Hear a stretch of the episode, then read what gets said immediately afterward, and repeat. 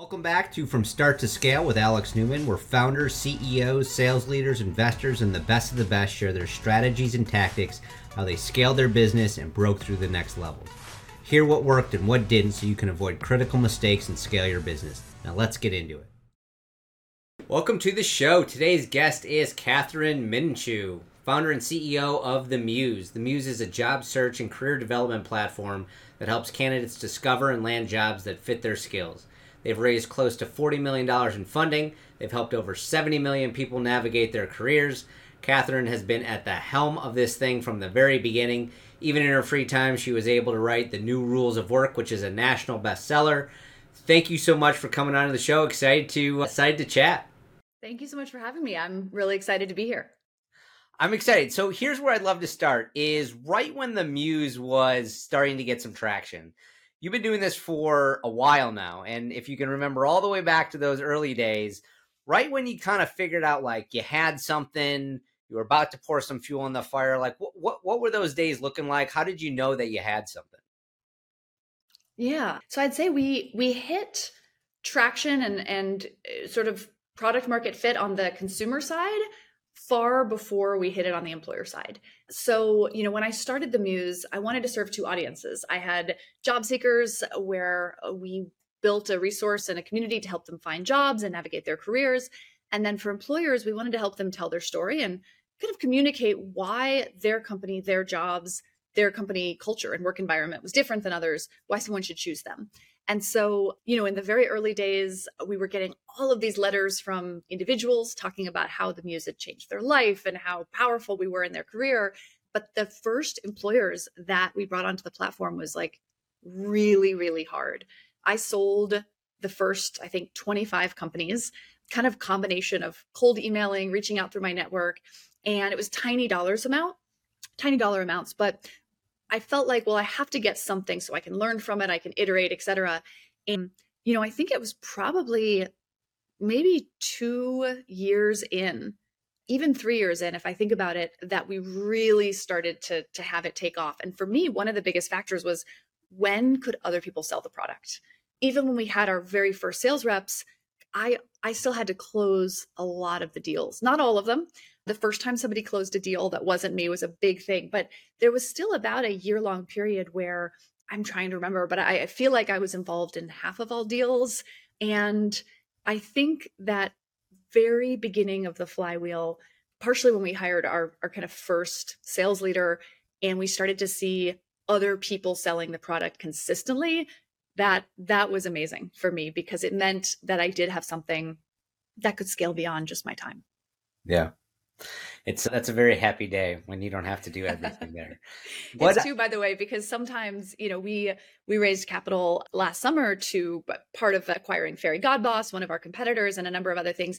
And a couple of investors were like, "Well, so what percentage of sales calls are you know you still on, or are you still closing all the whales?" And I was like, "Guys, no i mean yes yeah. i love talking to customers i i plug in when i can be helpful but it's beautiful when you build a great team and and they're out there you know telling the story and bringing customers in and yeah. and i just get kind of tapped every now and then when they need when they need some founder pizzazz yeah what what did your first sales hires look like i mean you you're you were obviously very involved in the in the beginning and then obviously for a little while and, and bringing on the the leader and we can get into that but what what were the first salespeople like? What were their makeup? How did you know that this is the right kind of people to bring in? You know, so in the very beginning, we were kind of taking a chance on people because the very early version of the Muse had we were just chronically broke. So I was paying myself 40k a year. You know, we didn't have we didn't have the money initially for someone who was tried and true in sales. And so the very first thing we did was hire three people all of whom wanted to get into sales in tech none of whom had done it before. Wow. uh, but people that we felt like had passion for the business they had some experience in the sort of skills that sales required. I think one had been a fundraiser at a nonprofit. I'm trying to i actually don't even remember what the other two were from a background perspective but they had done something involving like talking to customers and going yeah. outbound. And uh, you know that was a that was an interesting experiment. I would say one very nice person didn't work out at all one was like the first person that started consistently closing and then and then there was one that was a bit like irregular, hit or miss.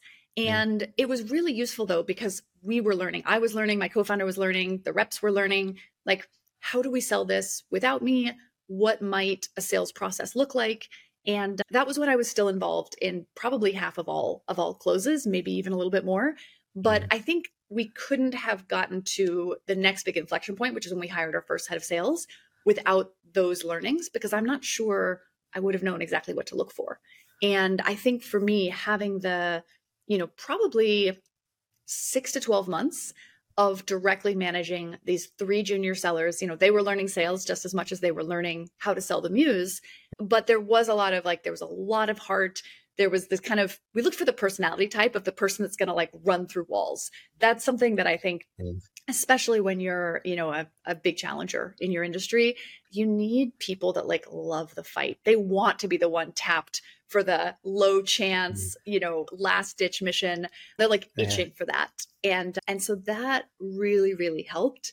And I think also because we found people who really cared about the mission, they were also just willing to put in the time to learn. And uh, yeah, that was I mean that was that was tough because again as a founder, I didn't necessarily know how to teach sales. So I was looking for whatever resources I could find to help them level up.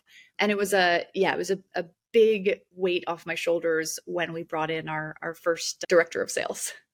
No, it's interesting because I mean, when you hire in essentially threes, which is uh, something that I like to encourage people to do, you get a really good sense of makeup and background. But a lot of the things that you were talking around have nothing to do with sales experience. I mean, passion and curiosity and that fight, like that grit, that drive. That that those are different types of attributes that you typically hear if hey, I'm beginning a sales team. These are the people who are going to go do those extra things to kind of figure it all out. Yeah. So now let's fast forward to the sales leader. Mm-hmm. So you're starting to make some traction. You have these people. You're starting to figure out like the backgrounds. What do you look for in a sales leader? Because all of a sudden that that release of control and in the know of every single thing that is that revenue engine of your company, that's a that's a tall task to release that. It is. And that was a really stressful hiring process. I mean, we had such a short runway that honestly, I knew if we got that hire wrong, I wasn't sure if we were going to make it. And that was terrifying because I had I had protected and nurtured and, and grown this startup through so many obstacles. And yet, you know, part of it is we we offered, you know, when we when we went out looking for our first head of sales, we knew we were going to have to pay that person far more than we had paid basically anybody else at the company. And it still, by the way, was tiny salary. I think I think it was like 150 base and 150 variable, which, you know, for someone that you're expecting to kind of scale a whole team, like it was a it was a big pay cut for yep. the person that we hired. But that was again, I was still paying myself like 40K a year. I'm pretty sure that our our like leaders were, you know, maybe making like, I don't know, 70. We were really, we were really scrappy in the early days. But yeah. I knew that we needed to scale sales, we needed to invest, we needed to get the right person. Um, otherwise, we were never going to make it out of yeah. the seed stage bootstrapped phase. So, you know, I think I was looking for somebody with experience leading teams.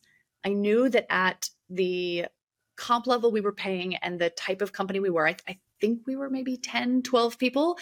I I knew we probably weren't going to get someone who had been like a senior executive, but I was either looking for someone who had been, you know, reasonably more senior in a very early stage company or someone who had led a team in some sort of like builder innovator way within a slightly bigger startup.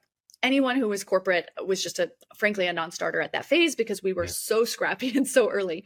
And you know, I interviewed a lot of people, very very hard role, but I ended up finding someone who had built out a team inside of, I think, Living Social.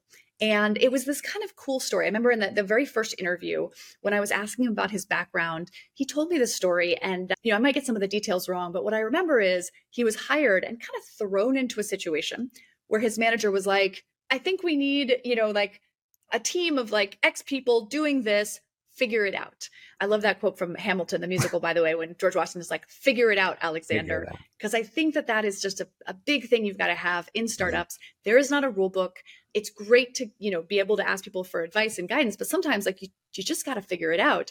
And so this guy is absolutely fantastic first sales leader for us and he just had he had so much heart he was a coach a lacrosse team coach in his spare time and he had this kind of career of experiences where he just jumped into situations and figured it out and you know it's again like i think eh, we we did everything we could to test ahead of time what was his leadership philosophy and you know could he sell this product and all sorts of things but to some extent you know, you also just, I think, especially in those early days, you get as comfortable as you can. And then you bet on somebody. And frankly, they're betting on you, right? The Muse right. could have, it, it could have been, you know, the wrong place for him to join.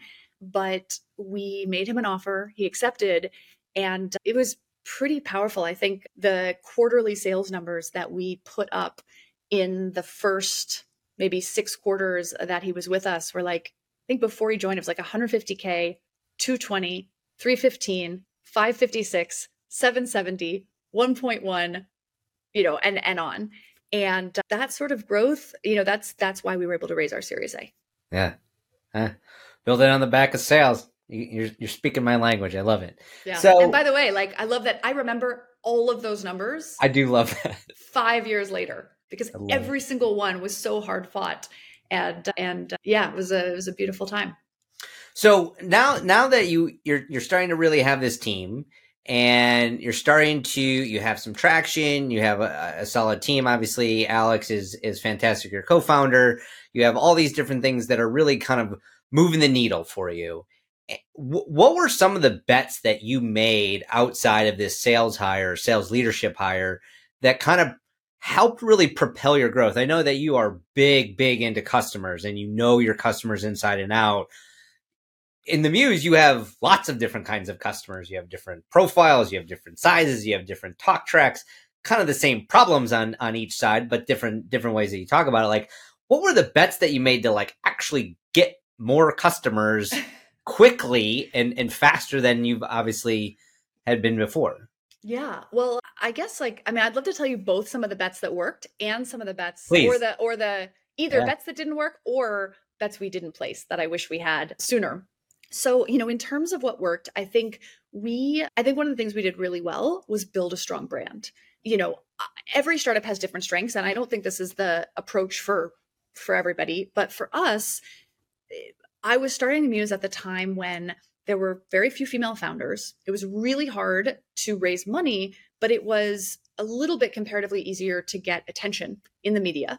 And so I thought, look, if we're going to be selling to big customers, you know, we had Nike as an early customer, Meta, if we're going to be selling to these big customers, they need to take us seriously. They need to feel like we're real. And right now, you know, even in those early days of growth, we were like 12 people, 14 people. Like we were tiny, but I was able to tell the narrative about what we were trying to do in the market changing the way people get hired, changing the way businesses tell their story, a really big focus on helping companies find the right fit. It's not just about, you know, building a workforce, it's about getting the right force, the right people that are going to go above and beyond for you and really care about your company's mission and purpose. And that comes from an approach to hiring like what the Muse does. And so I spent a lot of time telling our story externally, uh, there were some people in my life that were like, you know, oh, either you're wasting your time or this is a vanity project. We truly got a tremendous amount of early credibility and early customers from press, and we would use it strategically in our outbound. You know, oh, our hmm. founder was just on Bloomberg. Look at this article where we were quoted on Fortune. Um, that was really helpful in helping us stand out. And I think something that we did that was very successful we focused pretty pretty extensively on building the consumer brand as well which helped because often when we were selling it to someone they'd be like oh i love the muse and that sort of knowledge and recognition was useful. I think that you know we did do a lot of talking to customers and a lot of trying to understand what they cared about. We brought some of our biggest customers and eh, frankly some of our most vocal smaller customers together in a customer advisory council and got them all in one room. We flew people to New York, you know, catered like a lunch and dinner, and really just like talked in a obviously structured way, but about how they were using the product. What other problems did they have in their roles? What weren't we solving for them? We brought in different leaders from our teams to talk to this group of customers. That was fascinating and really helped build stronger customer relationships and inform our product roadmap. So, a lot of things like that that I think really helped us sort of hit the big picture narrative of what we were of you know what we were trying to do in the market one bet that we didn't place that, or we didn't place early enough, is it took us a really long time to figure out B2B marketing. And I really, really wish I had invested there sooner. In fact, I think because it wasn't something I was incredibly familiar with, it wasn't something that our head of sales was incredibly familiar with, we sort of like we just didn't invest there for a while. You know, we hmm. had hmm. reps outbound prospecting. At some point, we had a couple of SDRs, but it took us, I think, a long time to really figure out and invest in like, how are other startups in our space using marketing, using collateral, using, frankly, like paid lead gen? We were pretty good at organic, which is fantastic, but I think we we could have done better and grown faster by investing a bit in paid earlier. And also, frankly, it would have just given us great context about what was working in that side of the market. So that's definitely a, I guess, a regret I have. A, wish, a, thing I wish I had done sooner. sooner. And yeah, maybe I'll stop talking for a second there. But I, I, I'm no, that's sure it's, a lot more. It's really, it's re- no. I mean, it, it's really interesting. I mean, it, it's it takes a lot of guts. I think a lot to to look back and say, hey, I wish I would have placed this bet. I mean, to say I wish I would have invested in B2B marketing a lot sooner. So, th- so if you, if I understand correctly, the, the play was you did a combination of press with an outbound prospecting play or outbound sales play, kind of meet them in the middle. Press probably generated a little bit of inbound, gave you some validity and some content to then be able to push out outbound, generate some more things that way. Okay. Yeah, but I would say at one point, you know, we had we had a pretty large sales team. This is also before we figured out how to really scale our individual sellers. I think our, our first approach was just, oh, let's just hire more. And that, you know, that works to a point. But we had I think we added too many reps before we added the support and infrastructure. So what I wish we had done once that first team of reps was really working is say, okay, you know, let's let's add a couple of AEs, but let's really invest in B2B marketing, in, you know, making sure that we're really filling pipelines. And I think that was a lesson that I mean, we eventually learned it, but it was it was definitely we were behind the eight ball. And so, you know, when I when I was preparing for this podcast, I was thinking like, gosh, what if I wish that, you know, yeah. someone had told me, what do I wish I could tell my yeah. younger self? And that that's definitely one. And and I'll add another one too, which is, you know, we initially now the Muse is nationwide. We can sell to any employer, almost any industry, anywhere in the country. And we have a lot of, we obviously have a lot of like very sexy customers. We also work with a lot of like, you know, big manufacturing clients without household name brands, but that are hiring across the US. But in the early days, it was much easier for us to close clients in big cities, clients that were similar to the clients we already had, which were kind of financial services and tech. And so I also think we underinvested in the work required to clear new hurdles in either new industries or new geographies. We were a little bit like, great, well, it's working here. You know, we can just go sell in. Right. And again, I think things like that, having more of a targeted approach and or B2B marketing could have could have been really helpful. That makes a lot of sense. So what were some of the things, I mean, outside of marketing, I mean, obviously the new thing today is RevOps and sales enablement and all these fancy buzz- buzzwords, but like none of this stuff existed at that time, or at least the words themselves didn't exist what were the things that you looked at to be to to your point around like hey we didn't really help the actual rep scale? Like how did you know those types of th- that level of detail? I mean was it just looking at the end of the the quarter of the year to say you sold this the quota was x you know 25% of the of the team hit it and the rest of them didn't? But like how did you figure those things out? Was it tools? Was it like specific like tactics you know, mostly I think it was spreadsheets. Uh, so nothing too, you know, yeah. sophisticated on that front. But I yeah. will say, you know, in the in the early days, so in the, in the very early days before I hired our head of sales, you know, again, I was directly managing the sales team. I was in every deal. Once I brought in our head of sales, he was managing the team, and uh, the first kind of honestly, really like the first two years, we had just phenomenal growth. It was working.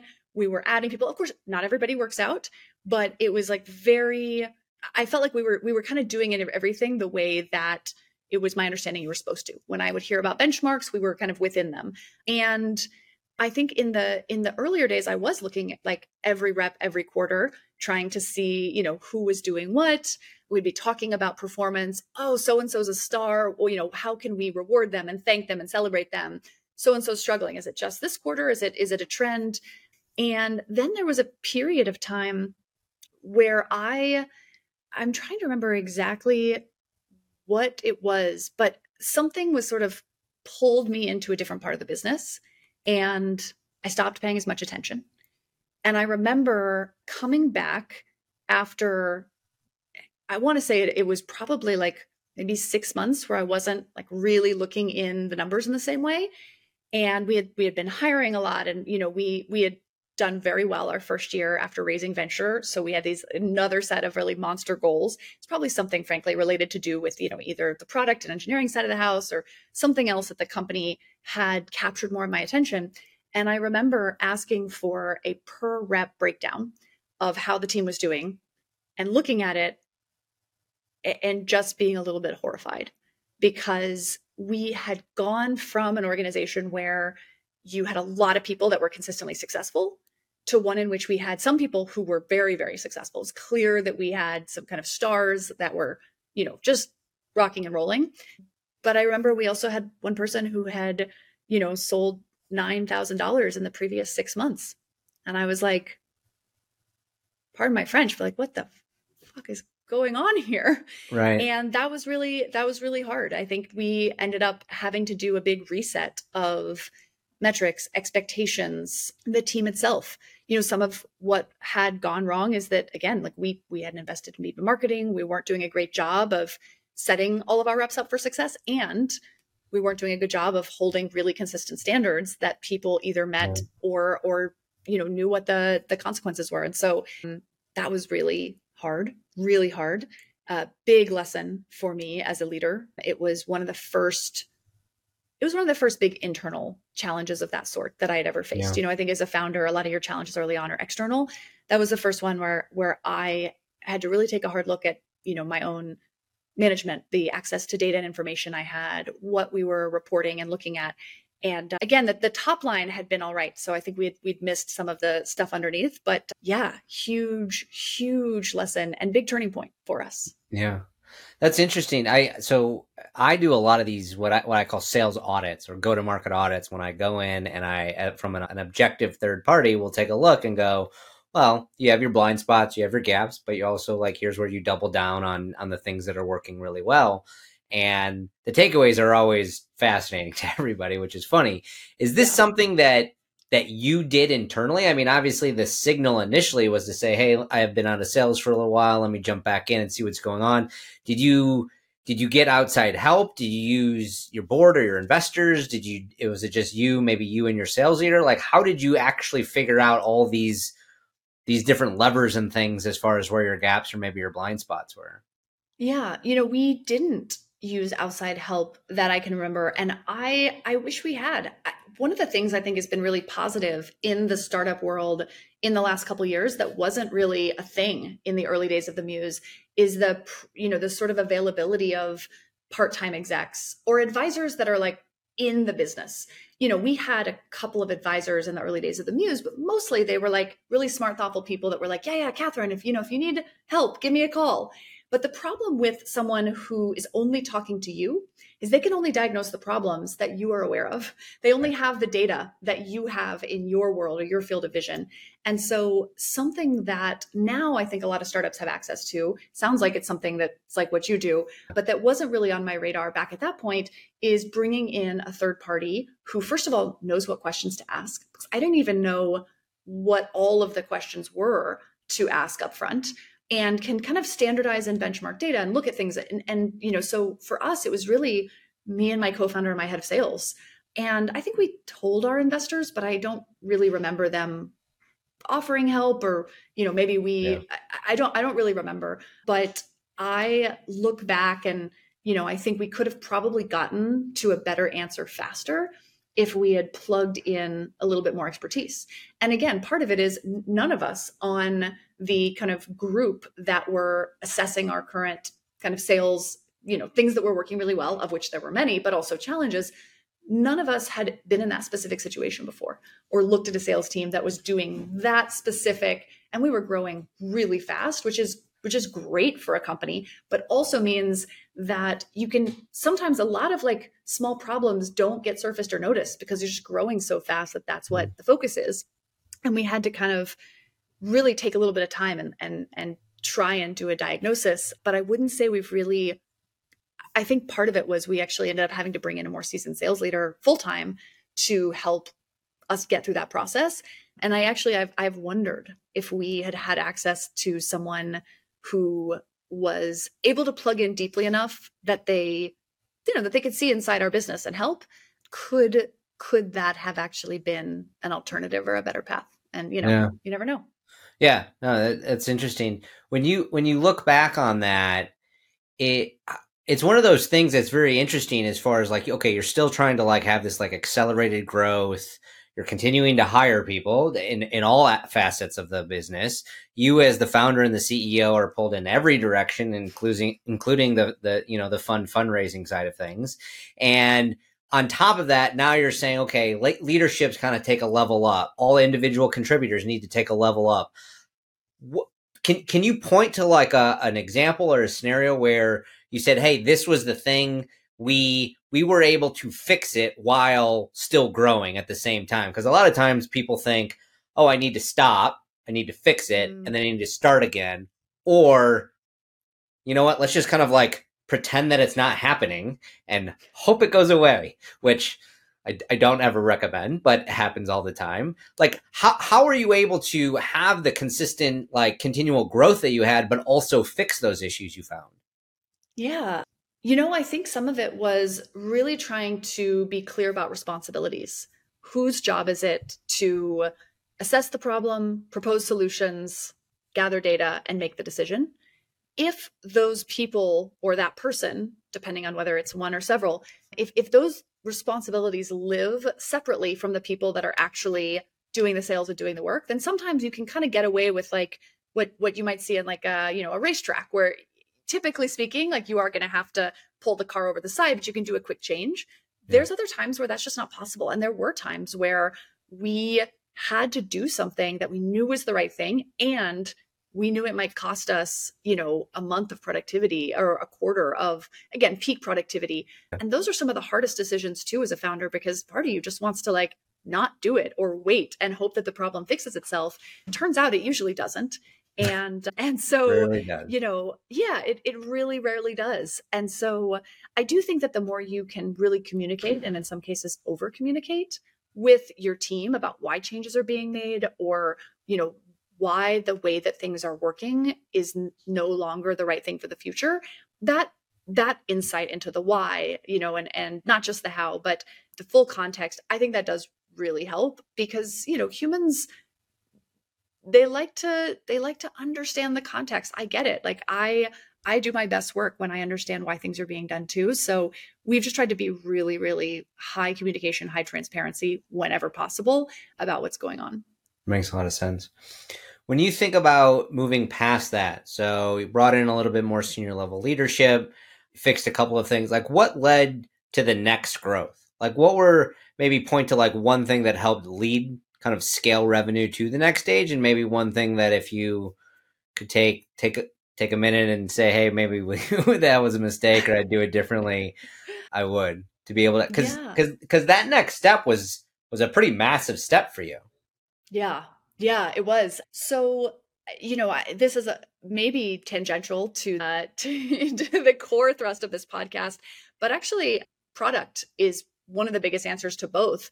You know because I had started the Muse and was more focused on the customer side of things. And initially, in the early days, my co founder was a bit more focused on the product side. It took us longer to realize that when we started at one point to see sales slowing, it was actually not a sales thing. It was product. And, and specifically, partially, it was that the market had changed for our product. So when I founded the Muse, we were one of the first things that ever looked like what we were. And so this idea of these visual company profiles, employee testimonials, you know, videos and photos about an office, like just getting that was so exciting for a lot of companies. And they, you know, the early adopters intuitively understand why to buy. And they would use it in a lot of different ways in their own process. So they got a lot of value. But as we grew up as a business, as we sold into fewer, you know, early adopters and more of the kind of general middle of the market, and as we started to see some people copy our model and compete with us using a very similar product, we also, you know, had to answer more questions about how we were different, which I think it took us a little bit a little bit longer than it should have to like fully lock in on answers, but also we started to be held responsible for the hires that were getting made. And this is, by the way, now when I pitch the Muse, it's all about helping companies make great hires who are retained, who are much more likely to be diverse. Like I talk about the bottom of the funnel, the hires, but that was a, a pivot. And I think that, uh, you know, because we were so comfortable selling employer branding, selling top of funnel, and that worked so well for us, it took a little bit of time to realize wait a second, the market is resonating with different messaging than it was six or 12 months ago. And we need to both adapt what we're saying, but we also need to make sure that our product reflects the way that buyers want to to see results. I believed early on that, you know, that there was this big focus among a lot of our buyers, like number of applications, number of applications. And I was like, look, a hire is about getting the right person. That should be fewer, better applicants. But it turns out it's really hard to change a market. You can, but it requires years often. And you have to really be thoughtful about the incentives for the buyer. Because if your buyer is personally compensated based on how many clicks they get or how many applications, whether or not those applications are quality, it's going to be really hard for them to move away from that behavior, even to something that better serves the company's overall goals. So we had to really invest in data that proved the quality of our applicant. We had to increase the number. We had to do all of these things on the product side, it was a real partnership between sales and product that allowed us to sort of navigate this change. And that really unlocked the next, you know, the next big level of growth. And I think we, you know, we we wouldn't have we wouldn't be in the position we are today if we hadn't recognized and adapted not as quick as I wish we had in a perfect world, but also like pretty right. pretty fast once we uh, once we saw the tea leaves. No, it's interesting because I don't think enough founders and enough and even sales leaders think back to the product. It's easy to blame product, but product is a sales engine. I mean, obviously there's product led growth these days, which was not really a thing back in the day, but it, it, or at least in the terms. But I think so much of it needs to be around sales and marketing and product, everybody having to work together because and and from from what I see in a lot of the the audits and things that I do is it's not always a marketing thing. It's not always a sales thing. It's not always like a hey, it's a people thing. It could be a product thing, and we have to be okay with that as being the answer and having to fix that. You can't just sell it and figure it out. Like sometimes, yes, you figure it out, but also product needs to be involved. Yeah. Kathryn, this is awesome. We need to have you on again. You are a wealth of information. I'm so excited to see the rest of the Muse story. I want to leave the audience with a few things. What is a favorite book or a favorite resource that you recommend people take out check out for their for their journey? Mm. I really liked this book called Traction. It's like a little bit of a older school book on just like how to actually run and operate a business if you are a first time founder as I was. Highly recommended. I think it's by Gino Wickman you know, the hard thing about hard things, Ben Horowitz, really, really good one. And I know I, you said one, I'm going to do three. There's a book called High Growth Handbook, Elad Gil. Yep. I found that really helpful. I read it, I wish I'd read it sooner. I read it after we had already gone through two years of high growth and made a bunch. I mean, we got some things right, but we also made a lot of first time mistakes. And there's, you know, it is very Silicon Valley. And I think you got to read anything out of Silicon Valley with the lens that, like, sometimes Silicon Valley can be a bubble that speaks to itself. And there's a lot of really great insight in the Valley and, and in that book. And yeah, I definitely, definitely recommend that, particularly for founders that are going from like, you know, 20 people up to 50, 80 plus. Like, those are hard. Those are hard to navigate. Um, mm-hmm. and there's not actually, I think, a ton of great books and writing about what it looks like in you know 2023 versus maybe some of these books that are just architected for a, a totally yeah. different more analog world yeah. those are those are three great ones how how does the audience get more of you mm. so i would say i'm i'm pretty active on linkedin twitter and instagram linkedin just kathryn minshew twitter is at kmin K M I N, although Twitter seems to be a slowly decaying cesspool every day, but I am still there occasionally. So please tweet at me. I will respond. And then, yeah, Instagram at K Minshew. That one's a little bit more kind of sometimes work, sometimes personal. But uh, yeah. yeah. I really enjoy hearing from people. And uh, I've been extra busy, you know, the last year or two with the acquisition we did and raising more capital. But I do love like talking to other entrepreneurs and and trying to be more involved in the ecosystem. So hoping I get to do more of that in in my future. I love it. Any any last remaining words of wisdom that you can you can share? Mm, last words of wisdom. Yeah, I mean, I think like I think you you've got to simultaneously as a, an early stage builder, you've got to hold yourself to a really high standard and also accept that you're going to make a lot of mistakes. The more I think you can be curious, ask for help, get people from the outside to come in and and you know, also I think there's a big difference between problems that haven't been solved before. Like as a founder, you're often trying to create something that's never existed. You have a, you know, sort of divergent way of thinking about an industry or problem that's really unique. That's so powerful. And and you do not need to apply that out of the box thinking to everything you've ever done. In fact, like there can be just really good classic ways to set up a team or compensate sellers or you know and i think this has not been a problem in the last couple years but i look back early on and there's just some things where we like made up our own system and now I just laugh and I Not just. Wish like, talk to oh. somebody smart. Yeah, figure yeah. out like how the best. You know, if you want to tweak it later on, sure, but like you don't need to reinvent every wheel at the same time. It's it's too much noise and it actually makes it harder to see the feedback on your real problem, which yep. is you know what your business is set up to do. I love it. Thank you so much for joining us. We we're going to do part 2 of this. This is going to be a lot of fun. I'm excited Absolutely. for uh, for the next next stages of, of the Muse, and we'll we'll have to have you on again. Thanks so much. I love it. Thank you too. Take care. Talk to you later. Bye. That's it for this week's episode of From Start to Scale. Be sure to click that subscribe button and follow us so you don't miss our next episode. I'm Alex Newmann. See you next time.